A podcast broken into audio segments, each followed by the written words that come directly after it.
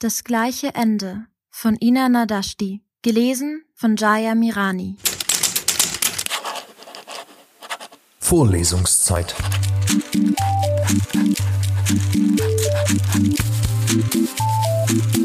Der Geschichten-Podcast für jede Gelegenheit.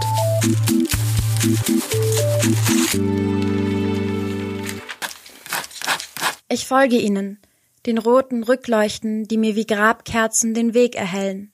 Es sind viele. Niemand weicht von der Straße ab, dem vorgegebenen Pfad.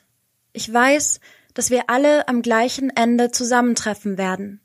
Die weißen Lichter, die mir entgegenkommen, scheinen mir wie kleine Hoffnungsschimmer, aber auch sie werden am gleichen Ende ankommen wie ich. Der Weg ist noch lang. Aber wenn ich mir die warmen Grablichter vor mir ansehe, dann lächle ich. Da sie mir den Weg leuchten, kann das Ende gar nicht so schlimm sein. Vorlesungszeit.